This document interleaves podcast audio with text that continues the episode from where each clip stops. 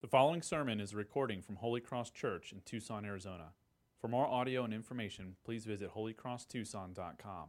As the branch cannot bear fruit by itself unless it abides in the vine, neither can you unless you abide in me. I am the vine, you are the branches. Whoever abides in me and I in him, he it is that bears much fruit, for apart from me, you can do nothing.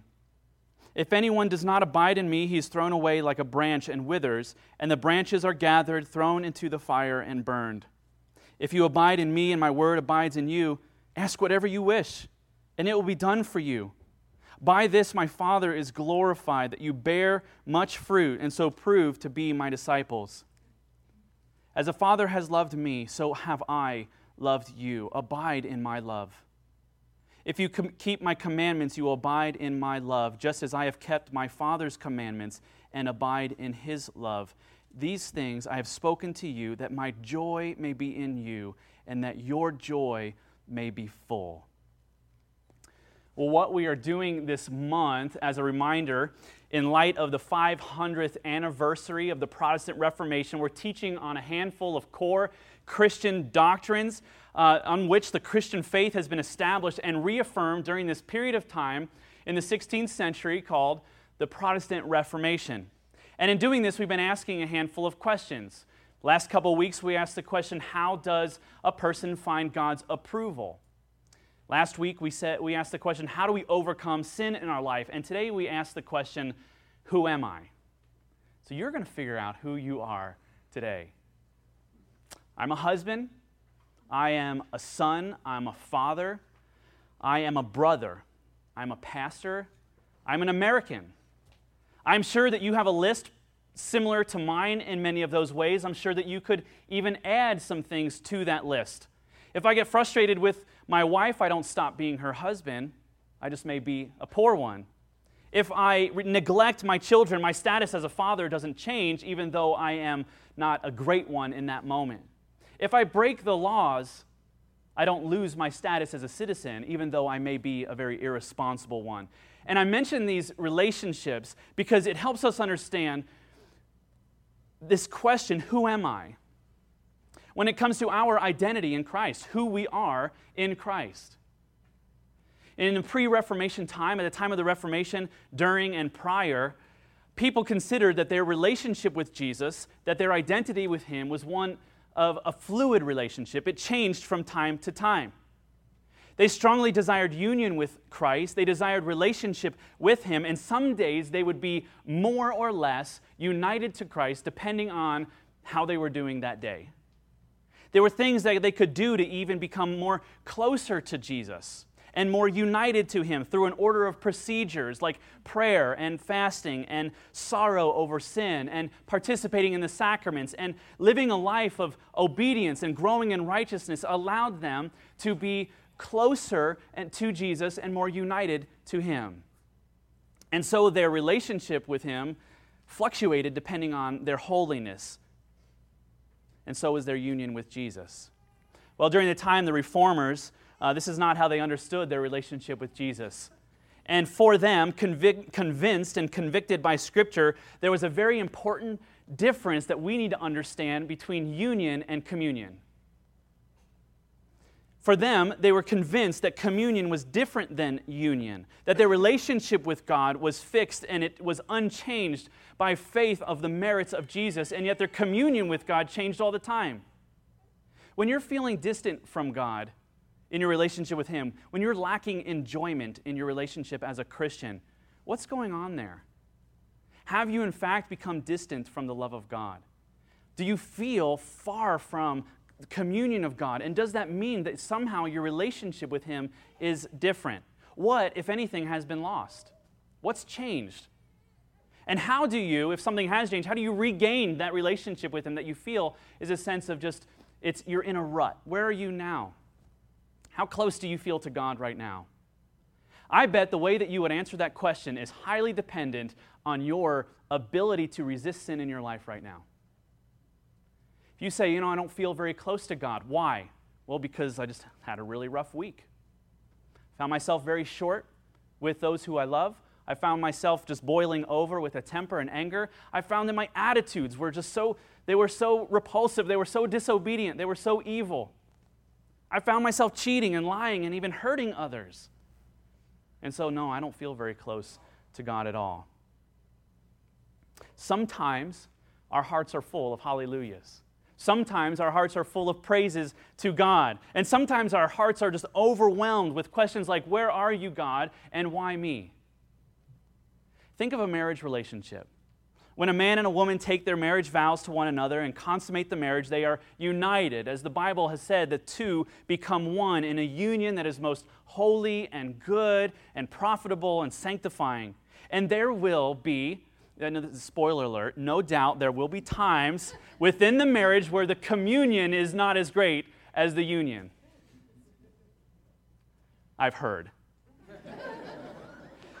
where sin, sin in that relationship creates a barrier to joy, creates a loss of communion, creates enmity and distance.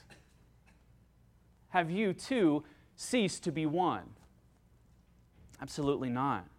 The two remain one in this spiritual union, in this spiritual covenant with one another. There is a union that remains unshaken, even though the communion is hurting.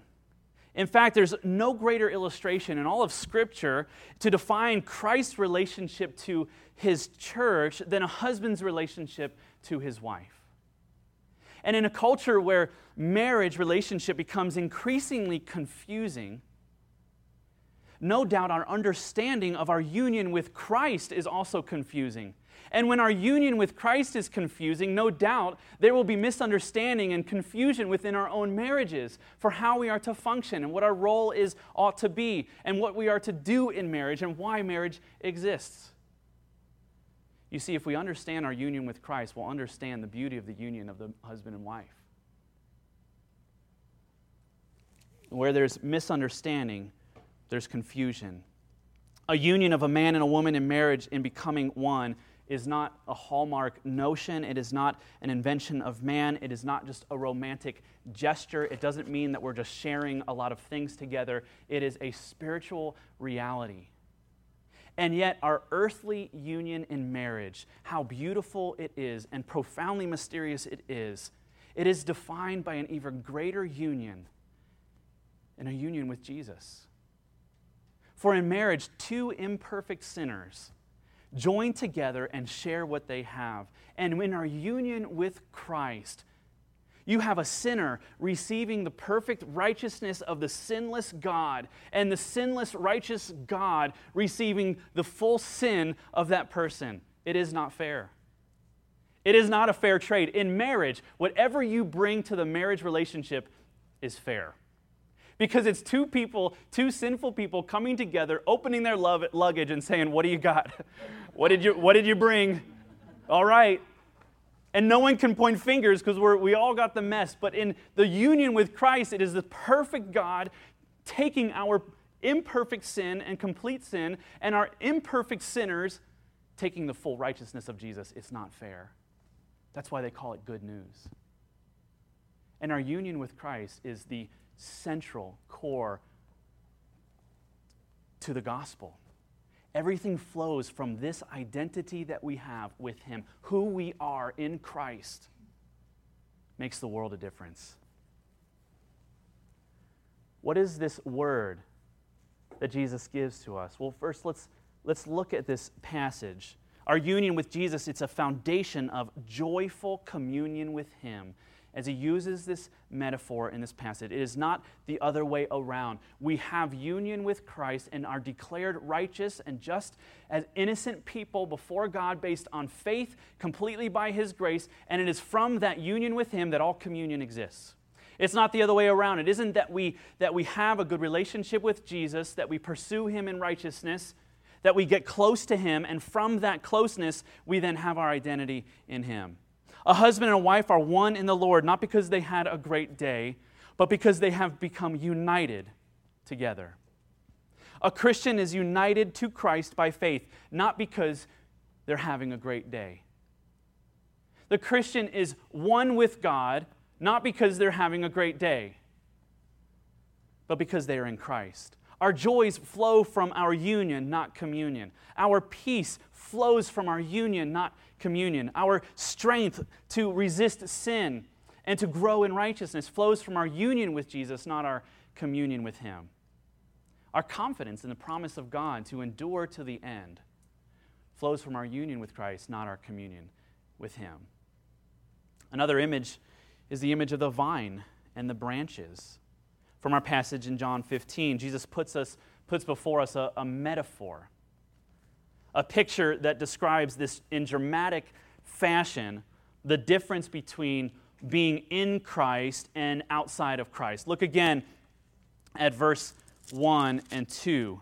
I am the true vine, and my Father is the vine dresser. Every branch in me that does not bear fruit, he takes away, and every branch that does bear fruit, he prunes that it may bear more fruit. If you abide in Christ, then you can do all things.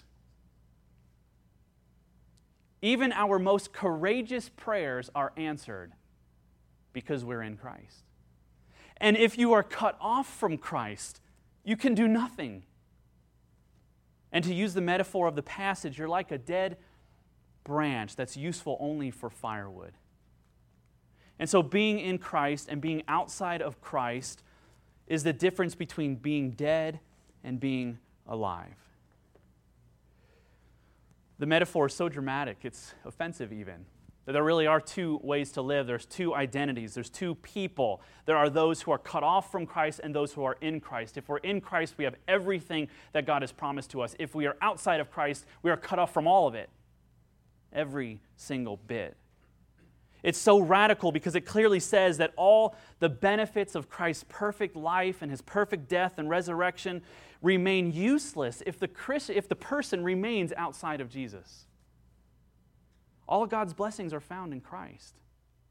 There's no gospel without union with Jesus. And so, if we're in Christ, we have everything that He has. We have it all. And so, we answer the question this morning Who am I? Who am I? Do you want to know who you are in Christ? Do you want to know how we are declared and what we are given? And what our true identity is when we are in Christ. This passage will show us who we are. If we're in Christ, here is who we are. First, you are adopted. We'll see this idea of adoption in a moment, but look first at verse 3. Again, already you are clean because of the word that I've spoken to you. Already you are clean because of the word I've spoken to you. You are clean. Now, let's, let's not look at this passage and this idea with our American 21st century eyes. Because you may be thinking, well, I got soap in every room of my house. Why, why do I need Jesus? Okay, he makes me clean. I get it. Long time ago, they didn't bathe often, their feet were dirty. And so, someone cleaning you was actually a great gesture of love and care. He's not talking about that. He is telling his disciples that what he can give them is an unhindered, uninterrupted, unending access to the communion with God the Father. Cleanness in the time of Jesus was an issue of relationship with God. It wasn't an issue of hygiene. It was an issue of relationship with God. And if there was anything impure about you, you better keep your distance from a holy God. If there was anything impure in your heart or life and in your attitudes that were that were not clean in the eyes of God, that were not pure according to his character, you better keep your distance from him. And so the people of God had to go through these extensive purity rituals to remove any uncleanness in order to have any sort of communion with God. God, in His mercy, created a system of purification that His people could go through so that He could have communion with them. And so when Jesus says, You're clean because of me, He's changing the game.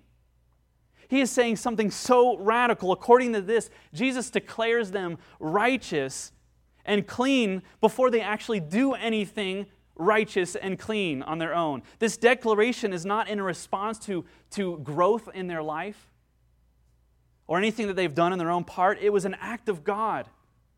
Jesus says, You're clean because of what I've done for you. Your relationship with God, you have access to Him that is unending, that is unhindered because of what I have done to you, because of the word that I have spoken to you. He treats them as clean even though they are, even though their souls are polluted. When a person trusts in Christ at that very moment, he or she is clothed in his perfect holiness. So even though that believer is still sinful, he or she is judged by God as blameless. What is this word? Jesus says, the word that I've spoken to you. What is the word that Jesus has spoken to them? Well, it's, it's the good news of his mission on earth to bring redemption through his perfect life and perfect sacrificial death and victorious resurrection over sin as payment for the guilt of our sin. But look here, just a few verses before, which we didn't read in chapter 14, verse 18 and 20. I'll read it. Or if you have your Bibles, look at verse 18 in chapter 14. He says, I will not leave you as orphans, I will come to you. Yet a little while, and the world will see me no more, but you will see me because I live, you also will live. And in that day you will know that I am in the Father, and you are in me, and, and you in me, and I in you.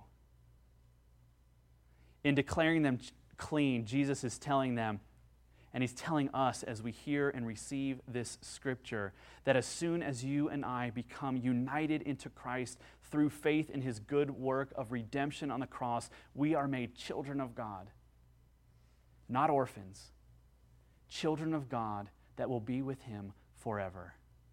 This is bigger than you think. Let me show you how big this is. If God is always pleased with Jesus and his perfect, faithful Son, and you are united with Jesus through faith, then you are the recipient of God's unending affection and pleasure forever. If God is always pleased with his perfect, faithful Son, and you are in Christ, then God is always pleased with you. I know you don't believe it, so we're going to keep talking. I want to flesh this out. There are some of you that feel that because of your sin and the bad choices you have made, you deserve hell. You deserve hell. If you are in Christ through faith in his work on the cross for you, then please hear this. No, you don't. Not anymore. Your debt has been paid. You know, if you have a debt that you owe this student loan and it's $10,000 and it's past due, and the lender keeps calling you every evening at dinner and every Saturday morning at 6:45, and you keep sending it to voicemail, and your rich uncle comes along and filled with a heart of compassion sees your need and pays every single penny of your student loan debt. But that lender keeps calling, and you answer the phone and you say, and they say, You owe us the $10,000. And you say, No, I don't. My rich uncle, he paid every single last penny. Stop calling me. It would be unthinkable that when the lender calls and, and says, The debt hasn't been paid, you still owe me, and you respond with, I know, I'm such a loser. I know you're right. I know it's paid, but you make a good point. I, I, I have that, you know what, I, I did incur all of that debt at one point. What can I do to make you like me? What can I do? That's what we do with God. Our debt has been paid. Jesus Christ paid our debt on the cross, and we trust in Him, we rest in Him, and all of that work is applied to us by faith.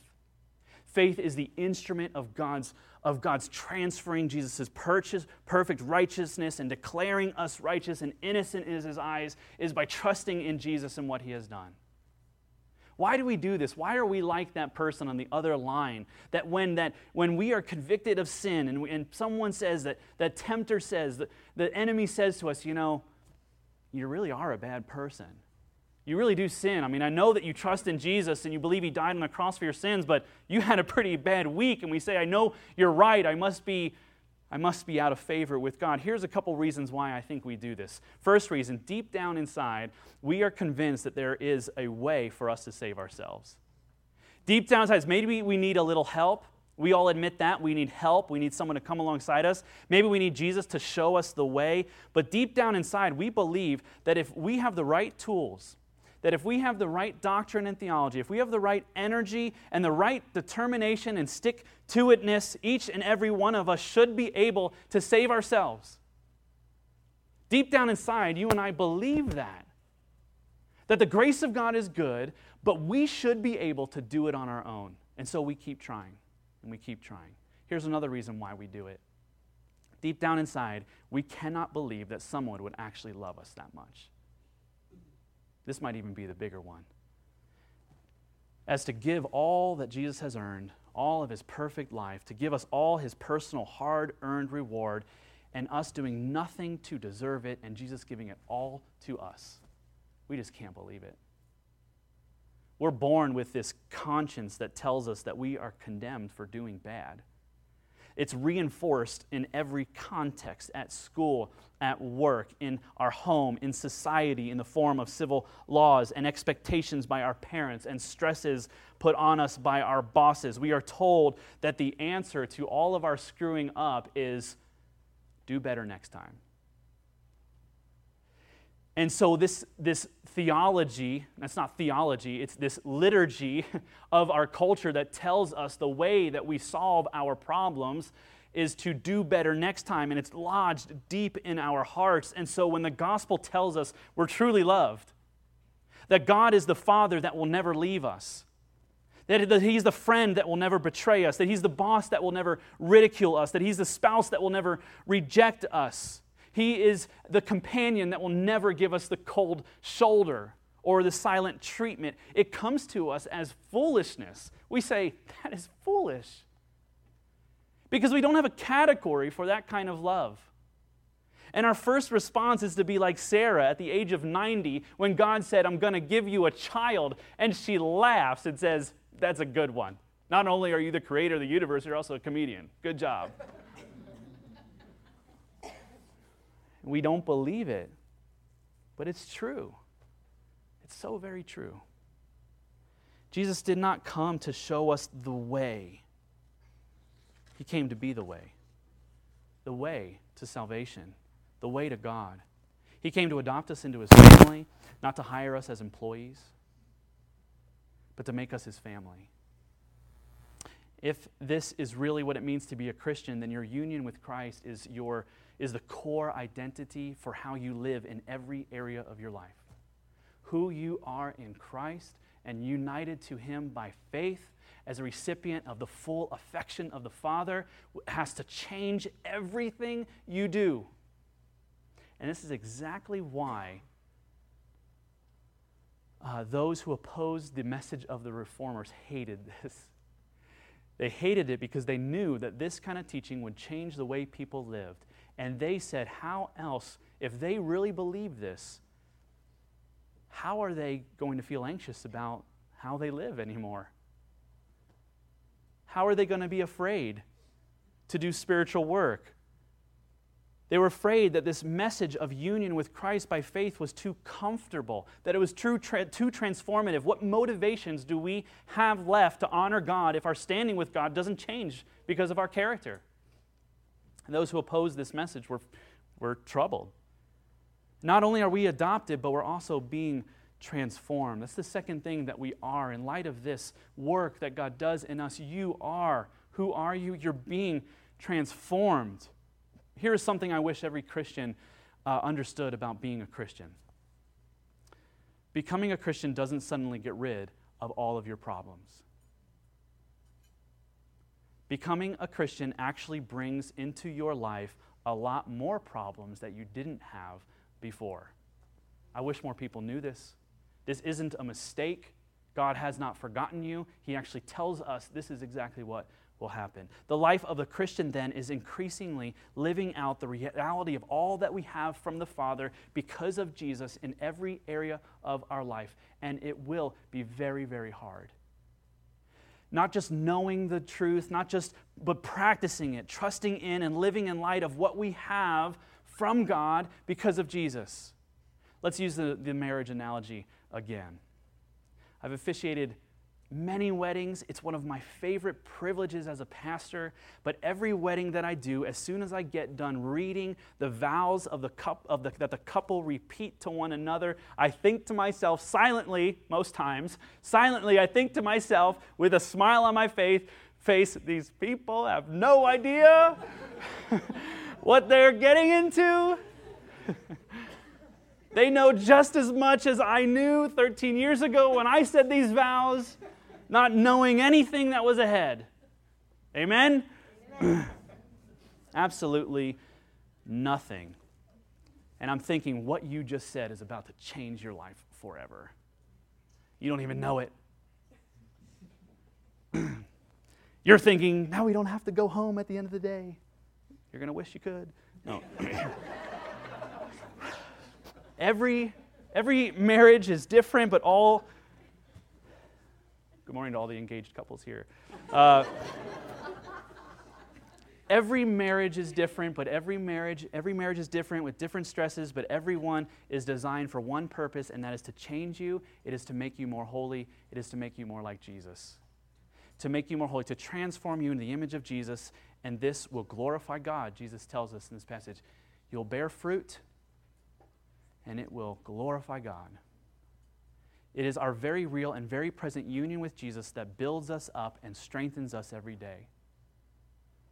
Here in this metaphor, let us give careful attention to how Jesus describes our relationship. He does not say, Together, let us give this our best shot because the two of us together are better than us separate. So let's put our heads together and I hope this works out. Jesus says, If you abide in me, you will bear fruit. This is why in the marriage service we don't say, I hope so, but we say, I do. Can you imagine? I have never heard and I hope so at a wedding. Do you take this woman to be your lawfully wedded wife, and do you promise to love and cherish her as long as you both shall live? I'm going to give it my best shot. You would think this union means nothing. This isn't union, this is a lust relationship. It is a it is a relationship based on a consumer sharing of goods and services. You're going to try to get things from one another as long as it blesses you, and as, as soon as it stops blessing you, then maybe it wasn't meant to be. But in a union with Christ through faith, John Calvin replied to his critics with, Christ never is where his spirit is not. What does that mean? Wherever there is true faith, there is the Spirit of God transforming us more and more into the image of Christ. By faith, we are united to Christ, and that will always lead to holiness. It'll always lead to God's transforming grace from one degree to the next. If we are united to Christ, then we are united to Him at all points of His activity on our behalf. We are united to Him and recipient of all that He has done. We, will, we share in his death as sin is defeated in our life. He was crucified, and in Christ, our sin is crucified because we are united to Him. We share in His resurrection that gives us new life through His Spirit. Because Jesus is alive today, we live, and that's what Jesus says. I will be in you, and you will be in me, and, and you will live because I live. You see, that's why if Jesus is dead and the resurrection never happened, Paul says, this is a supreme waste of time. We share in his ascension. We've been raised with him. We share in his heavenly existence. We, we sit with him in heavenly places so that our life is hidden in him, so much so that no matter what happens to us in our bodies, we are secure in his love. We will share in his promised return. When Christ, who is our life, appears, we will also appear with him in glory our ongoing transformation is rooted not in our daily ability to be better, but in what God has done for us in Christ. It is seeing ourselves united in Him and living through that that enables the individual Christian to grow in true holiness every day. You are being transformed in Christ because of His work in you through the Holy Spirit, because of your unity with Him not because of your character or your strength. And finally, who are you? You are loved. How do I know? How can you know? I mean, this is a great thing to say, isn't it? Jesus loves you. Great. So is my mom. What does that mean? That's really how do I know that God loves me? I'm going to show you without a doubt how you can know today, once and for all, that you are loved by God. Are you ready? Can't remember what I was going to say. Hope something good happens. Verse 9 As the Father has loved me, so have I loved you.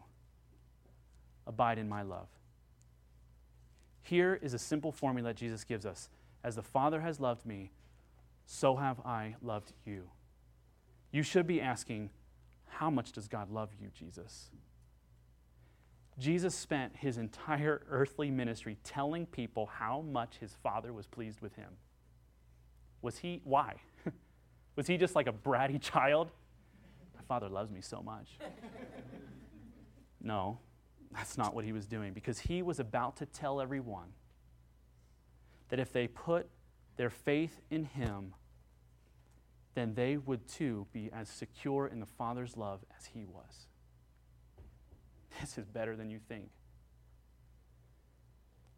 God loves you to the degree that he loves Jesus if you're in Christ.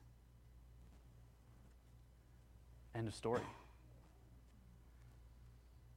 And we know that he loves Jesus we know that the heavens opened and God said, This is my son in whom I am well pleased. Listen to him, follow him. We see him raising him from the dead. We see, we see Jesus saying, My God loves me. Everything that I do pleases my Father. Everything I say, I say because he told me to say it, and I please him. I've done him everything that he has asked me to do. I am the true Son of God. I am, I am the righteous Son. I am the perfect Son. I please my Father in everything. And He loves me so much. And if you trust in me, He will love you not a single ounce less. I know you don't believe it. You want to know how much God loves you, you only need to look as far as He loves Jesus. You don't need to look at how far you have come in your life. And if you're in Christ, you're loved that much. The moment that you believed by true saving faith in the work of Jesus for you, you are at once and forever in Christ, and everything absolutely that Jesus has done and is doing and will doing is yours. God's measure of love, we assume, must be somehow about how well we're doing. God's measure of love and our fluctuation within that love must be based on our life. So we worry a lot. We wonder have I prayed enough? Have I sinned too much? Can God still love me after that? And when we ask those questions, we're putting ourselves at the center of the universe. We're putting our lives on the throne. We place ourselves at the center of all that there is. But the reformers took us out of the center of the equation, put Jesus in the center of the equation, and says instead of asking how well you're doing, ask yourself how well is Jesus doing? That's how much God loves you. How righteous is He? How good is he? And then we smile because we say, well, he's, he's very righteous. He is righteous. In him there is no darkness. He is the perfect obedient of, of, of obedient Son of God.